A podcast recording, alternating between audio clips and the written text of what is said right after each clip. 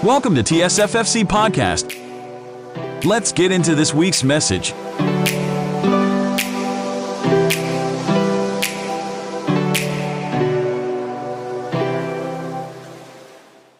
So, ulit po sa umagang ito, ang ating pag-uusapan is about the perfections of God. Uh, according to Matthew chapter 5 verse 48, ang sabi po dito, Be ye therefore perfect, even as your Father which is in heaven is perfect. Sa Tagalog po, kaya maging ganap kayo gaya ng inyong Ama na nasa langit. This is a tall order. Para bang masasabi natin na, wow, uh, pwede ba yun? Is it possible? Yung sinasabi dito ng ating Diyos. So, ngayon ay pag-aaralan natin, ano ba itong tinutukoy na perfections o perfection ng ating, ng, ng uh, sinasabi dito sa Matthew. Okay?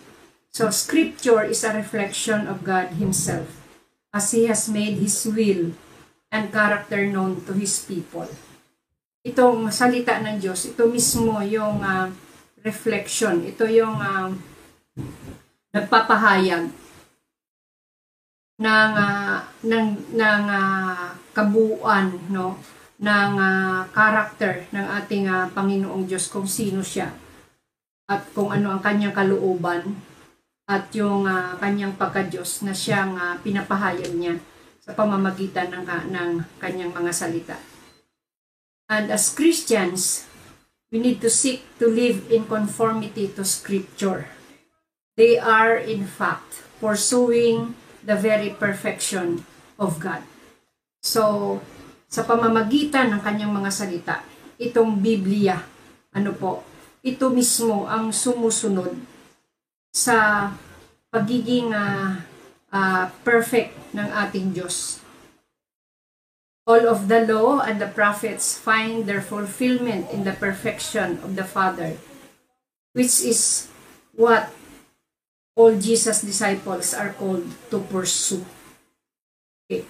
So, kung titingnan po natin, lahat ng kautosan, lahat ng uh, propeta, ano po, uh, kanila pong uh, natagpuan ang uh, uh, kaganapan ng uh, pagiging ganap ng ating uh, Ama sa pamamagitan po ng uh, scripture. At uh, ito po ang, this is what all Jesus disciples are called to pursue. So kung tayo po ay uh, kinikilala natin na tayo po ay uh, mga tagasunod, mga alagad ng ating uh, Panginoong Heso Kristo, ito po yung pagkatawag sa atin na tayo po ay maging katulad ng ating Diyos. Siya po ay perfect.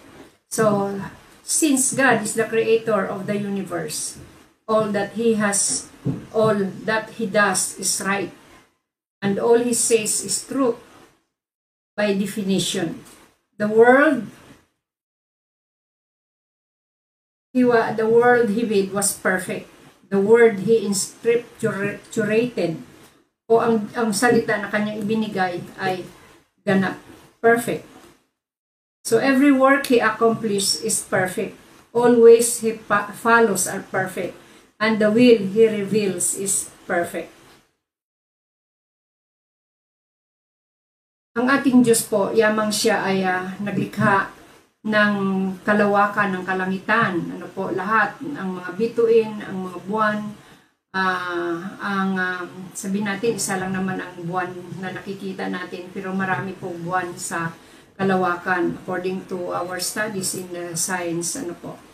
Uh, lahat po ng nakikita natin sa kalawakan yan ay perfectly made by our God so let us find out ngayong umaga uh, the perfections of our God Una po, His perfect world. In Genesis chapter 1 verse uh, uh, in Genesis chapter 1 verse 31. Ang sabi doon, And God saw everything that He has made, and behold, it was very good. Ang lahat po ng uh, nilikha ng Diyos ay kanya po itong uh, tiningnan at nang makita niya, siya po ay lubos na nasiyahan dahil uh, lahat ng kanyang nilikha ay ganap. Everything was perfect. Pero alam naman natin na dahil sa kasalanan, the creation is now groaning in pain. But it was perfect as it came from God in the beginning. Ano po? Dahil lamang sa kasalanan, sa pagbagsak ng uh, tao na nilikha ng Diyos na hulog sa pagkakasala, ang uh, nilikha ng Diyos na mundo ay apektado. Ano po? But it will again be perfect in the age to come when God makes all things new. Ang sabi po sa Revelation, chapter 21, verse 5, Then the one who sits on the throne said, And now I make all things new. He also said to me, Write this because these words are true and can be trusted. Ito po yung kanyang kapahayagan kay John. Doon po sa lugar ng Patmos kung saan uh, nanduroon si John. Ito po yung mga kapahayagan, mga nakita ni John na sa uh, later on, ano po, pagdating ng panahon, ay uh, muli uh, lilikha ng Diyos. Ang lahat ay kanyang babaguhin. So everything will uh, come to its original state. So the world that God has uh, created is perfect. Pangalawa, His perfect word. Psalm 19 verse 7. The law of the Lord is perfect. It gives new strength. The commands of the Lord are trustworthy giving wisdom to those who lack it. Ang sabi po sa Tagalog, ang batas ni Yahweh walang labis, walang kulang. Yan po ang isang kahulugan ng perfect. Ano po? Walang labis, walang kulang, walang halo. Okay. Ito ay nagbibigay sa tao ng panibagong kalakasan. Ang tuntunin ni Yahweh, mag, mapagkatiwalaan, nagbibigay talino sa payak na kaisipan. So God has given us His complete inspired word, providing perfect guidance for every need. Okay? Ang sabi po sa 1 Timothy chapter 3 verse 16 to 17, all scripture is inspired by God and is useful for teaching the truth, rebuking error, correcting faults, and giving instruction for right living. So that bakit po bakit po ibinigay ang uh, ang uh, salita ng Diyos sa bawat isang mananampalataya at tatanggap sa Kanya. Ang sinasabi po dito, so that the person who serves God may be fully qualified and equipped to do every kind of good deed. Okay? Ang lahat. Ang sabi doon, ang lahat ng kasulatan ay kinasihan ng Diyos at nagagamit sa pagtuturo ng katotohanan sa pagtatama sa maling katuruan, sa pagtutuwid sa likong gawain, at sa pagsasanay para sa matuwid na pamumuhay, upang ang lingkod ng Diyos ay magiging karapat-dapat at handa sa lahat ng mabuting gawain. So kung ito po yung uh, ito po yung daan, ito po yung uh, magbibigay sa atin ng isang ganap na buhay, yung salita ng Diyos. Ang tanong, Do we read the Word? Do we read our Bible, mga kapatid?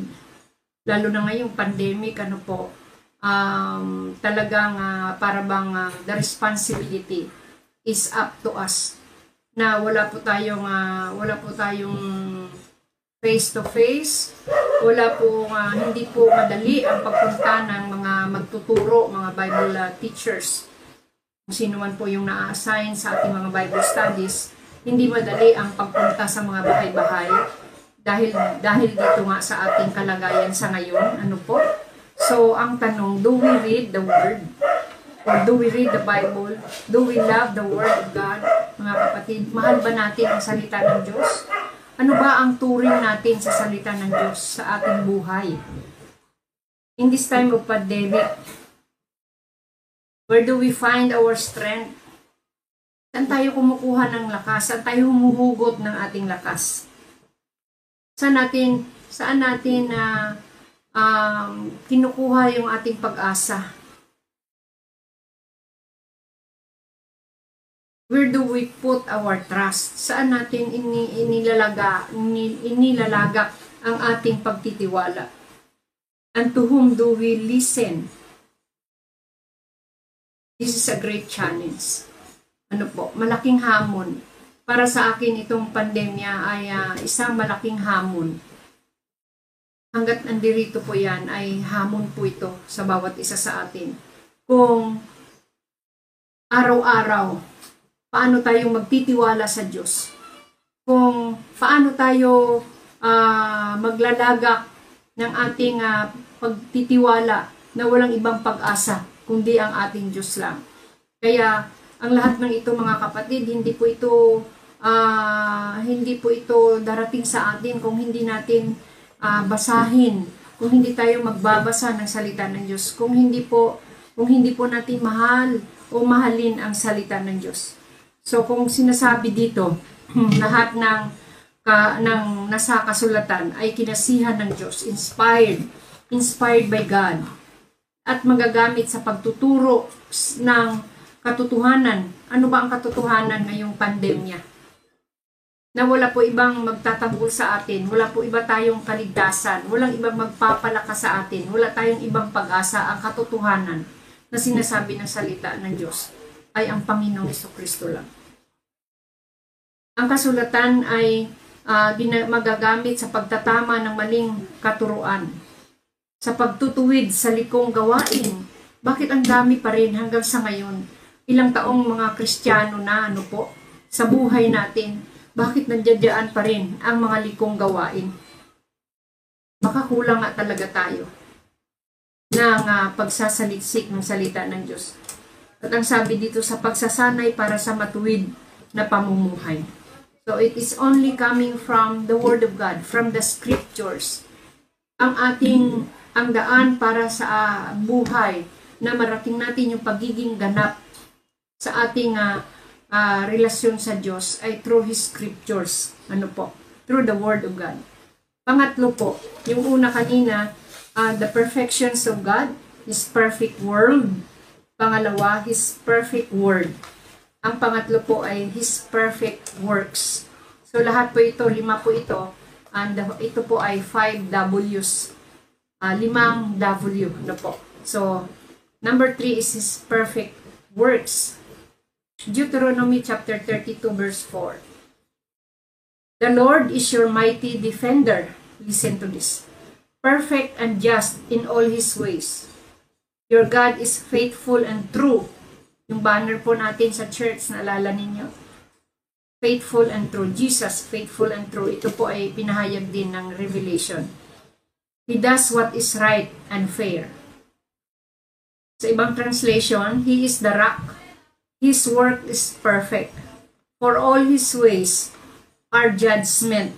A God of truth and without iniquity, just and right is He anuhin ko lang po sa Tagalog, ano po, para magiging simple po at maunawaan natin. Si Yahweh ang inyong batong tanggulan. Mga gawa niya ay walang kapintasan. Mga pasyan niya ay pawang makatarungan. Siya ay Diyos na tapat at makatwiran. Not only His work in creation, but also His work of redemption and reconciliation. All His work throughout history. Hanggat ang mundo ay mundo. Ano po? Hanggang sa katapusan ang mundo. Ang lahat ng gawa ng, ng Diyos, masasabi natin, His work, His perfect works. Ano po? Lahat ng kanyang gagawin ay ganap. At uh, ito po, sabi nga, walang, walang uh, labis, walang kulang. And why do we need to trust and believe in His works? Bakit kailangan nating uh, magtiwala at maniwala sa kanyang mga gawa? Hindi lamang noon. Dahil uh, hanggang ngayon, lalo na po yung uh, His work of redemption and reconciliation sa buhay po natin.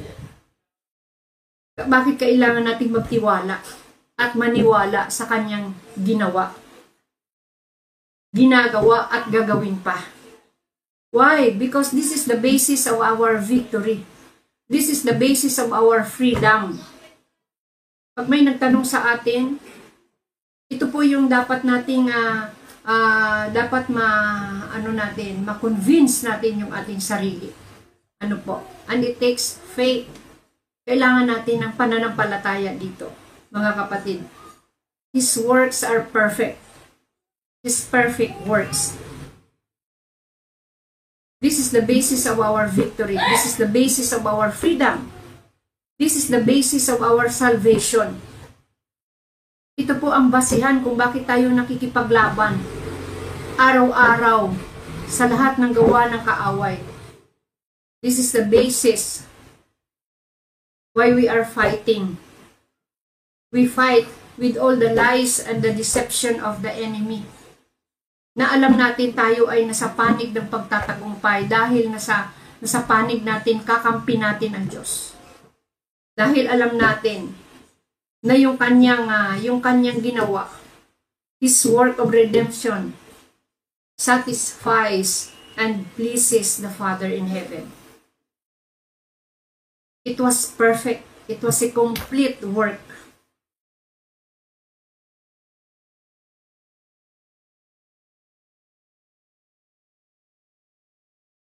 His perfect work of redemption is the reason why undeserving people like us are called and now serving Him, the Lord of Lords and the King of Kings. Amen. Salamat po sa Diyos. Ito ang basihan kung bakit tayo na hindi naman karapat-dapat. Ngayon po ay tinuring, hindi lang naglilingkod, kundi tinuring tayo at inangking ganap na mga anak ng Diyos dahil sa ginawa ng Panginoong Kristo, dahil sa Panginoong Kristo. Number four, His perfect ways ang kaparaanan ng Diyos. Sabi po sa Psalm chapter 18 verse 30, As for God, His way is perfect. The word of the Lord is tried sinubok na. He is a buckler to all those that trust in Him. Sa other translations po, This God, how perfect are His deeds, how dependable His words. He is like a shield for all who seek His protection. The Lord alone is God. God alone is our defense. Hallelujah. Ito po yung mga salita na dapat nating pakinggan dapat nating malaman. Ito po yung mga salita na magpapatatag sa atin, lalo na ngayon sa panahon ng uh, pandemya, sa panahon ng walang kasiguraduhan, ano po, this time of uncertainties. Ang sabi po, ang Diyos na ito ay sakdal ang gawa at maasahan ang kanyang salita. Siya ay kalasag ng mga umaasa at nang naghahanap ng kanyang kalinga si Yahweh lamang ang Diyos na tunay.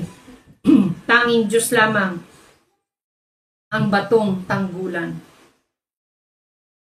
So are we looking are we looking for someone else to protect us and rescue us? Meron pa bang iba? Meron pa ba tayong ibang uh, hinahanap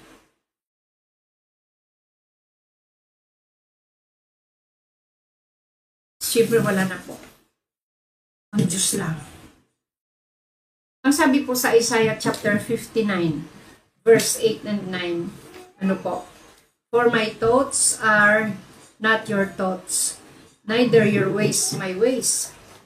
Verse 9, As the heavens are higher than the earth, so are my ways higher than your ways, and my thoughts than your thoughts. Sabi po, sabi ni Yahweh, ang aking kaisipay hindi ninyo kaisipan. Ang inyong kaparaanan ay hindi ko kaparaanan. Kung paano ang langit ay mas mataas kaysa lupa, ang aking kaparaanan ay higit kaysa inyong kaparaanan. Ang aking kaisipan ay hindi maabot ng inyong kaisipan. Yes, His ways may not be our ways but always they are the best ways. Hallelujah. Maaring hindi po hindi ang ating kaparaanan ay hindi kung minsan uh, we are expecting ano po na kung ano yung kaparaanan natin uh, doon kikilos ang Panginoon yun ang gagamitin niya rin na kaparaanan para doon sa mga bagay na gusto nating mangyari sa ating buhay but sometimes it's different iba po ang mga kaparaanan ng Diyos at ang sabi dito higit na mas mataas ano po kung paano ang langit ay mas mataas kaysa lupa. Gaano ba kataas ang langit kaysa lupa? Does anybody, uh, does anyone measure it? Ito ba ay, ito ba ay na ano na? Ito ba ay na tawag dito? Nasukat na? Sino ba ang nakasukat ng agwat ng langit at ng lupa? So kung ito ay mataas, mas mataas pa diyan ang, pag, ang kaisipan ng Diyos at ang kanyang pamamaraan. Kaya minsan, kaya minsan we are expecting that God will work on how we think o kung paano tayong nag-isip at kung paano kaparaanan ang gusto natin. But sorry, sorry Lord. Kasi minsan ganun tayo. Parang gusto nating madiktahan ng Panginoon. Gusto nating minsan madaliin ang Panginoon sa mga bagay na ating hinihiling sa mga bagay na ating pong uh, uh, inaasahan. Pero magtiwala tayo. His ways may not be, may not be our ways. But let us believe and trust that they are the best ways. Ito yun ang pinakamainam. It will give us the best result, mga kapatid magugulat na lang tayo and then we will also acknowledge, yes Lord. Thank you Lord dahil hindi po ang kaisipan ko ayon sa aking kaisipan o ayon sa aking kagustuhan o uh, it's not uh, sometimes we don't feel it uh, uh, comfortable at para bang sometimes it not it's not according to our comfort ang pagkilos ng Panginoon that let, but let us believe that His ways are always the best ways. Amen. Glory to God. Hallelujah. Number five, His perfect will. Ang kanyang ganap na kalooban. So, this is a popular verse na palagi po nating naririnig. Ang sabi sa Romans chapter 12 verse 2, And be not conformed to this world, but be ye transformed by the renewing of your mind, that, that ye may prove what is that good and acceptable and perfect will of God. Sa iba namang translation, ito ang sinasabi, do not conform yourselves to the standards o kaya to the pattern of this world, but let God transform you inwardly by a complete change of your mind then you will be able to know the will of God, what is good and is pleasing to Him and is perfect. So dito po, tayo ay binabalik pa rin doon sa salita ng Diyos. Ito pa rin po yung daan, ang kaparaanan. Ang sabi po dito, upang upang atin pong uh, masayod ang uh, ganap na kalooban ng Diyos maraming mga taong they, they are always asking.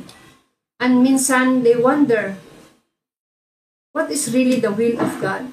Ano ba talaga ang kalooban ng Diyos? Mga kapatid, sabi dito, huwag kayong makiayon sa takbo ng mundong ito. Mag-iba kayo sa pamamagitan ng pagbabago ng inyong pag-iisip upang maunawaan ninyo ang kalooban ang Diyos, ng Diyos kung ano ang mabuti, kalugod-lugod at ganap na kalooban niya. Ano ang magpapabago ng ating pag-iisip? Ano, paano natin makikita ang mabuti? Kalugod-lugod, ganap na kalooban niya. Is it not from the Word of God? Di ba sa salita lang din naman ng Panginoong Diyos? Oo. Doon lang natin yan matatagpuan. Ito ang sagot. Kung paano yung mga naka naka andyan na naka-stack na para bang naka, na naluma na ng mga pag-iisip ah na para bang sabi ng iba ay dito na ako, ito na yung nakagisnan ko, ito na yung aking ah, kamatayan. Ito na yung ah, ito na yung pinamulat sa akin, dito na ako mamamatay. Yun ba ang kaligtasan natin? Yun ba ang magbibigay sa atin ng ayos na buhay? Yun ba ang magdadala sa atin para maging ganap tayo sa sa mata ng Diyos, sa harapan ng Diyos? Maging ang ating kaisipan, we need to uh, we need to it, it needs to conform. Ano po? Hindi tayo makiayon sa takbo ng mundong ito kundi makiayon tayo sa Diyos ano po sa kanyang mga salita.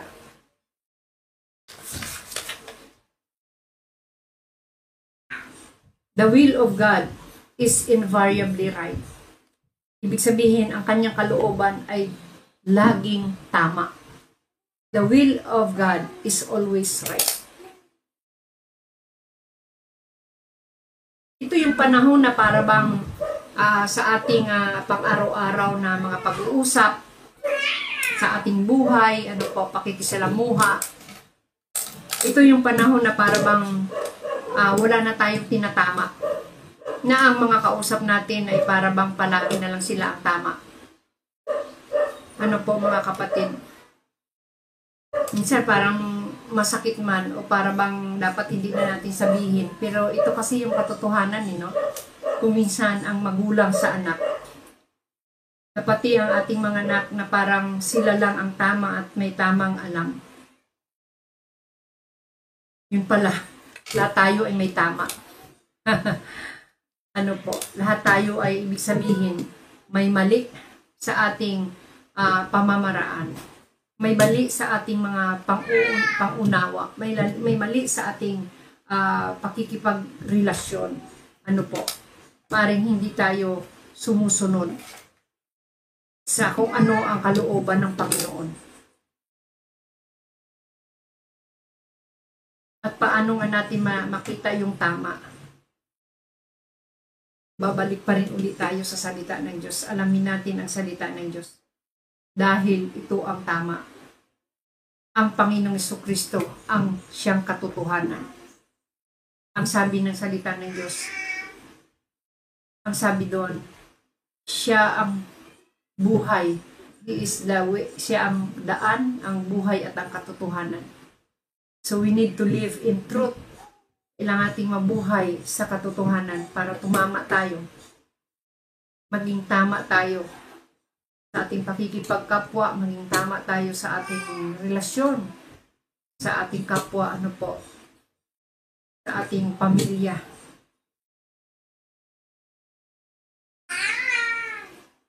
Sa ating mga ginagawa, sa ating isip, sa ating mga desisyon, mga kapatid. Kailangan nating alamin ang kalooban ng Panginoon, alamin ang kanyang salita. Ang kanyang salita ay ang kanyang kalooban. Dahil ito ang tama. At lahat tayo ay itatama at itutuwid nito.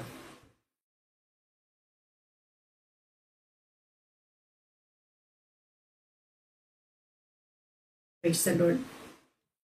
So kung titingnan natin, ano po, yung sinasabi, ng uh, Matthew.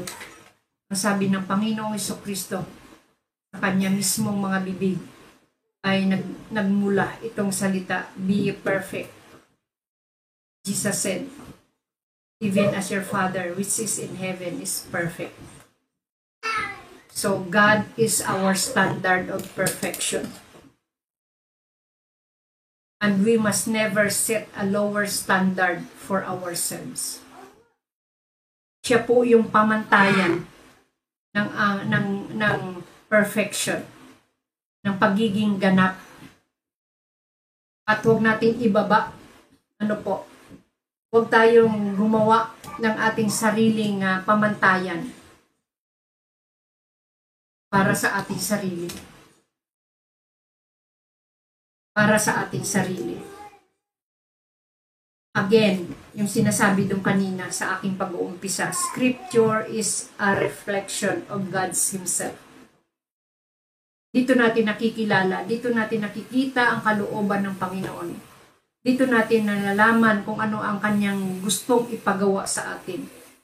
Dito natin nalalaman sa salita ng Diyos kung ano yung mga binipisyo, kung, kung sino tayo mula nung niligtas tayo ng Panginoong Kristo sino na tayo ngayon. Ano na yung dapat nating uh, maging uh, ano na yung dapat nating ano ano na yung dapat masumpungan sa atin bilang mga tinawag, pinagkatiwalaan ng Diyos ng mga bagay na makalangit, mga bagay uh, things with eternal value.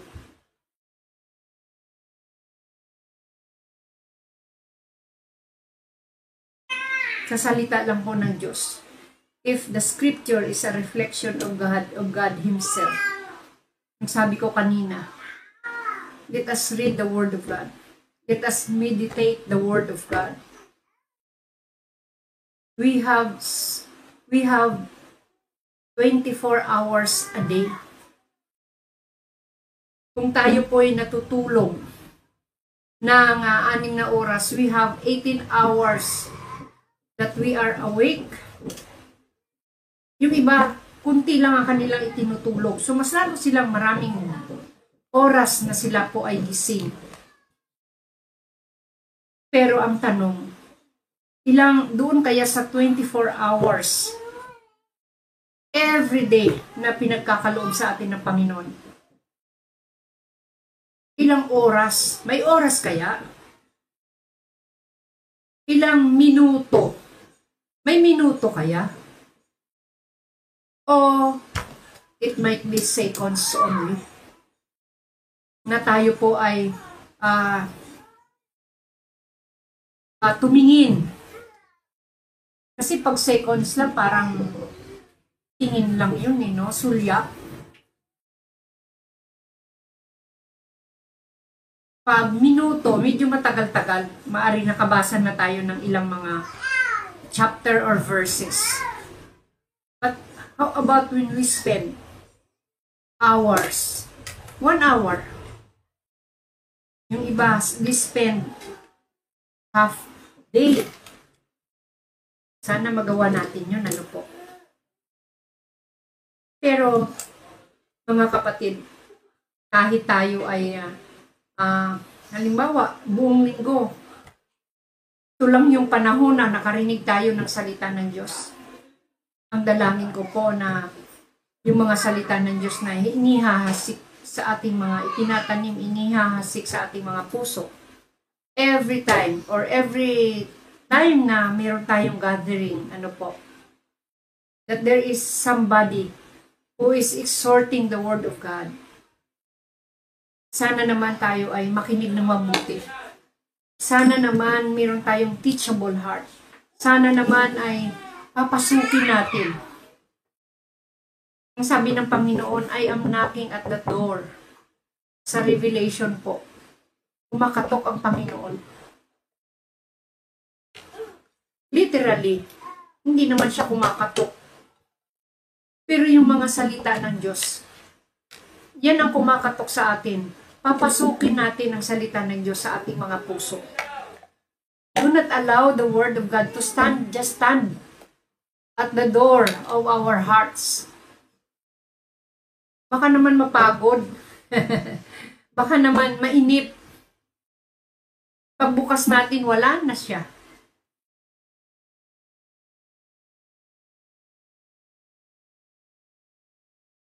Napakaganda po ditong sinasabi dito. God is our standard of perfection. Siya ang ating pamantayan ng pagiging ganap. Kung paano tayo magiging ganap. And never, sabi dito, we must never, never set a lower standard for ourselves. Huwag tayong magsalitang Eh, wala akong magagawa. Tao lang ako eh. Ito lang ako. Hindi naman ako pastor. Hindi naman ako nag-aral ng ah, Bible school. Minsan nasasabi ko yun sa sarili ko.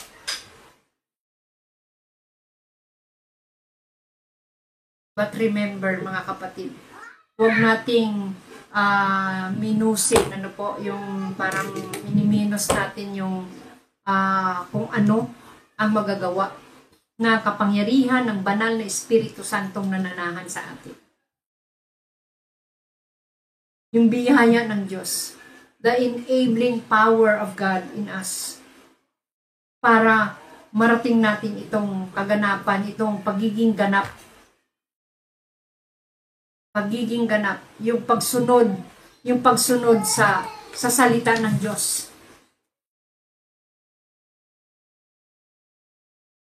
Again, sabi do kanina, as Christians seek to live in conform in conformity to scriptures, to scripture. Because they are in fact pursuing the very perfe- perfections, perfection of God. So kung talagang gusto natin, at ito hindi lang gusto natin eh, kung ito ang kagustuhan ng Diyos, makiayon tayo sa kanyang, hindi sa mundong ito, kundi sa kanyang mga salita. Dahil ang mga salita niya, ito ang sumusunod para magiging ganap ang bawat sa, isa sa atin na tulad at magiging katulad tayo ng Diyos walang pagkakaiba sa, sa goal ng pagkatawag sa bawat isa sa atin for us to become Christ-like upang maging kawangis tayo ni Kristo. And we know that Jesus is perfect because He is the Son of God. Hallelujah. Ah, sa umagang ito, mga kapatid, uh, naway ito mag, ha, nagbigay ng hamon sa atin. Naway na inspired tayo na uh, ito pala yung formula kung paano tayo marat paano nating marating ang pagiging ganap. Hindi po burdensome. Hindi siya kabigatan. Hindi although it's a tall order, pero hindi pagpapahirap para marating natin ang pagiging ganap, ang pagiging perfect May, mayroon pa akong naririnig na kasalanan yan, yung magiging perfect ka. Walang makakagawa niyan. Ang Diyos lang, ang Diyos lang. Ang Diyos lang ang perfect. Pero gusto niya magiging perfect tayo. Sa anong paraan, mga kapatid? Sa pagsunod natin sa kanyang mga salita. Dahil ang kanyang mga salita, nandyan na lahat. At hindi po ito isang kabigatan. Ito ay isang pribilehiyo ito ay pabor ng Panginoon. This is the grace of God, the favor of God, na hindi man tayo karapat-dapat, pero binigyan niya tayo ng pagkakataon na maranasan natin ang mga bagay na ito. Purihin po ang Diyos. Hallelujah mga kapatid. Sa panahon itong uh, na itong ating uh, uh, kalagayan ano po uh, that we really don't know what what waits ahead of us. What waits in the future. Ano po ang nag-aantay sa atin sa kinabukasan. Gusto ko pong palaging i-remind ng sarili ko. At gusto ko pong share ito sa inyo. We don't know. The future is unknown. But one thing we are sure. That God holds our future hawak ng Diyos ang ating bukas. Kaya, dapat po hindi tayo natatakot o matakot. Magtiwala tayo sa Diyos. Ang challenge ngayon, paano tayong magtiwala. Araw-araw na tayo niyayanig, nililiglig ng mga gawa ng kaaway. Magpakatatag tayo. Palagi po, no? Final ano natin dito, uh, paalaala. Tulad ng sinabi ng Panginoong Yesus, do not be afraid, only believe. Magtiwala lang tayo sa Diyos. Purihin po ang Panginoon. Tayo po ay manalangin. Thank you, Lord. Hallelujah. Dakilang Ama, marami pong salamat sa umagang ito. Yes, it was a tall order for all of us to become perfect, even as our Father in heaven, which is in heaven, is perfect. But Lord, pinakita mo sa amin na anuman ang sinasabi mo na dapat mapasa amin at dapat magawin namin, Panginoon, wala pong imposible. Maging itong uh, itong sinasabi niyo po, inuutos niyo po sa amin. Kung paanong inutusan mo rin kami na magiging uh, uh, banal. Lord, hallelujah, ay uh, walang imposible. Walang imposible sa iyo. Dahil sa Panginoong Iso Kristo. Jesus makes all things possible na ang inyong mga salita, na ang inyong mga inuutos, na ang inyong mga expectations para sa amin ay amin magkaroon ng kaganapan, magkaroon ng katuparan. Ama, salamat po, Panginoon Diyos. Hallelujah. Thank you, Lord. Dahil hindi po kami uh, nananalig sa isang uh, sa isang uh, Diyos na hindi naman pala ganap Diyos na nagkukunwari lang. Ang tawag dito ay hindi Diyos kundi mga Diyos-Diyosan. Salamat at kami ay nasa tamang pananampalataya sa isang totoo, nag-iisang Diyos ng Israel. Ang Diyos na hindi nagbabago noon, ngayon at magpakailan pa man.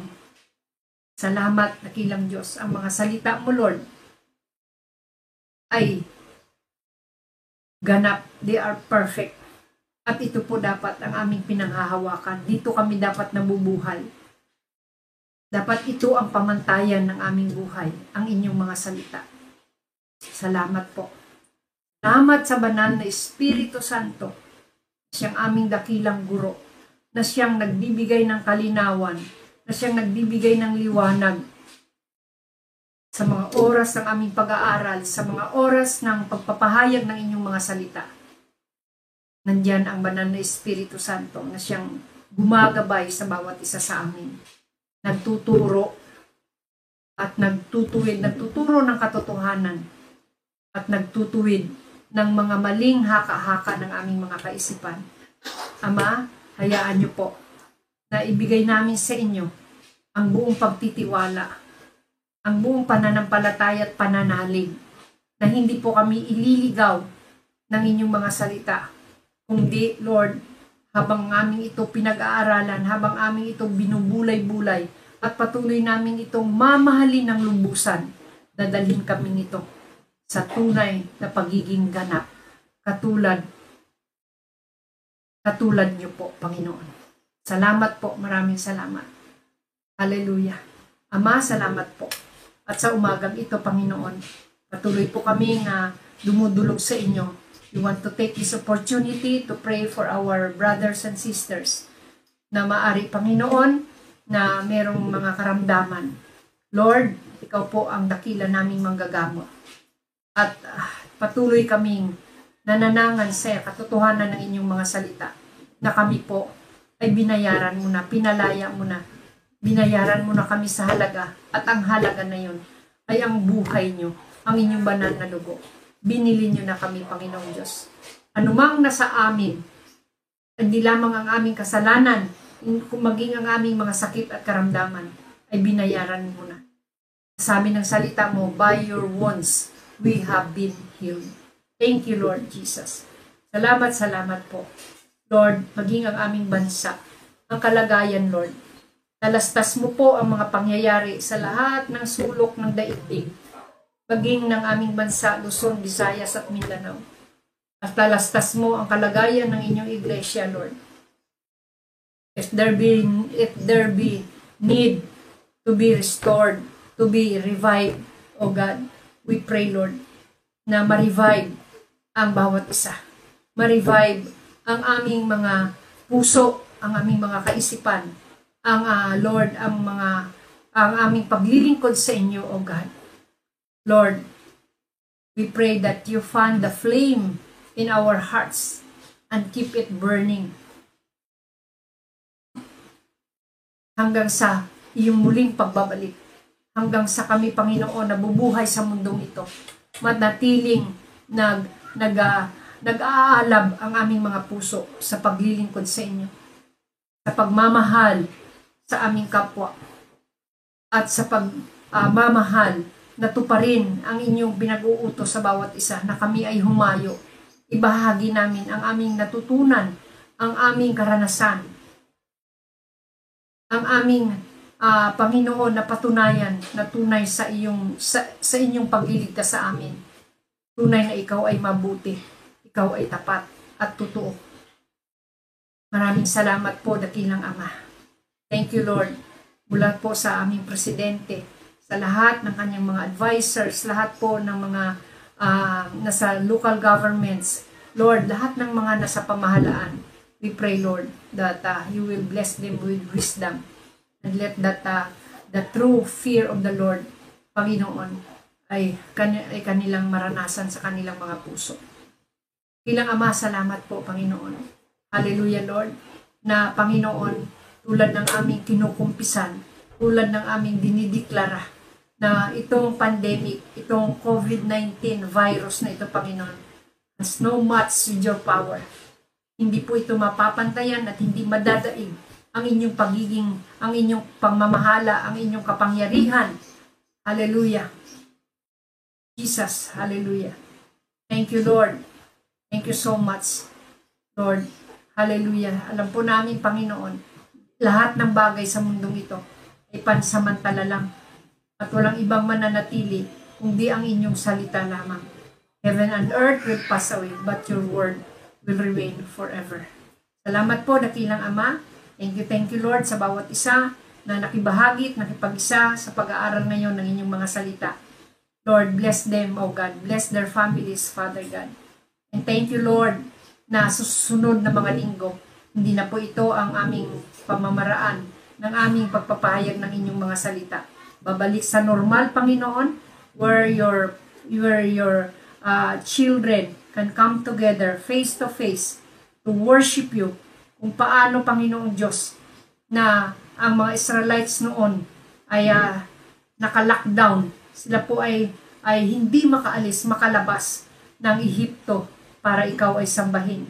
But there come a time, hallelujah, in their lives where they go out and worship you. Ganon din po ang bawat isa sa aming Panginoon. Lord, We are looking forward for that day na Panginoon, malaya na kaming lahat. Lord, hindi, ibig sabihin, Lord, we are we have now our freedom. But hindi po, Panginoon, kami mapipigilan itong uh, itong pandemic na ito, Panginoon. Hallelujah, Lord. Dahil you are you have already overcome this world. And everything that will come, Panginoon, in this world ay amin pong tinuturing ang lahat ng ito'y ginapi mo na. More than 2,000 years ago ay nagkaroon na po ng kaganapan ang paggapi niyo po sa sanlibutan ito, sa espiritong nasa sanlibutan ito. Kaya Panginoon, hayaan mo na magiging matatag po kami na manalig sa inyong mga salita, sa inyong mga ginawa, sa inyong mga kaparaanan, sa inyong kalooban. Hallelujah! Sa inyong mga ginawa, ginagawa at gagawin pa. Because Everything in you is perfect. Salamat po, dakilang Ama. Purihin ka. Hallelujah. Hallelujah.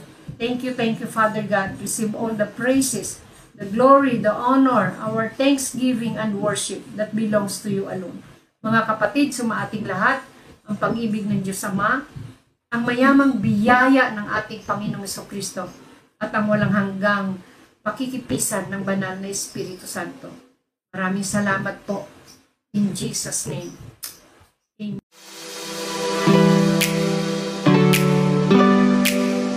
Thanks for joining us.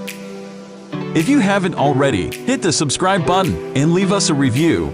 It helps this podcast reach even more people. Also, you can watch weekly messages from wherever you are. Head over to tsffc.online.church. And a special thanks who give generously to help us produce weekly content like this. God bless you, and we'll see you next week.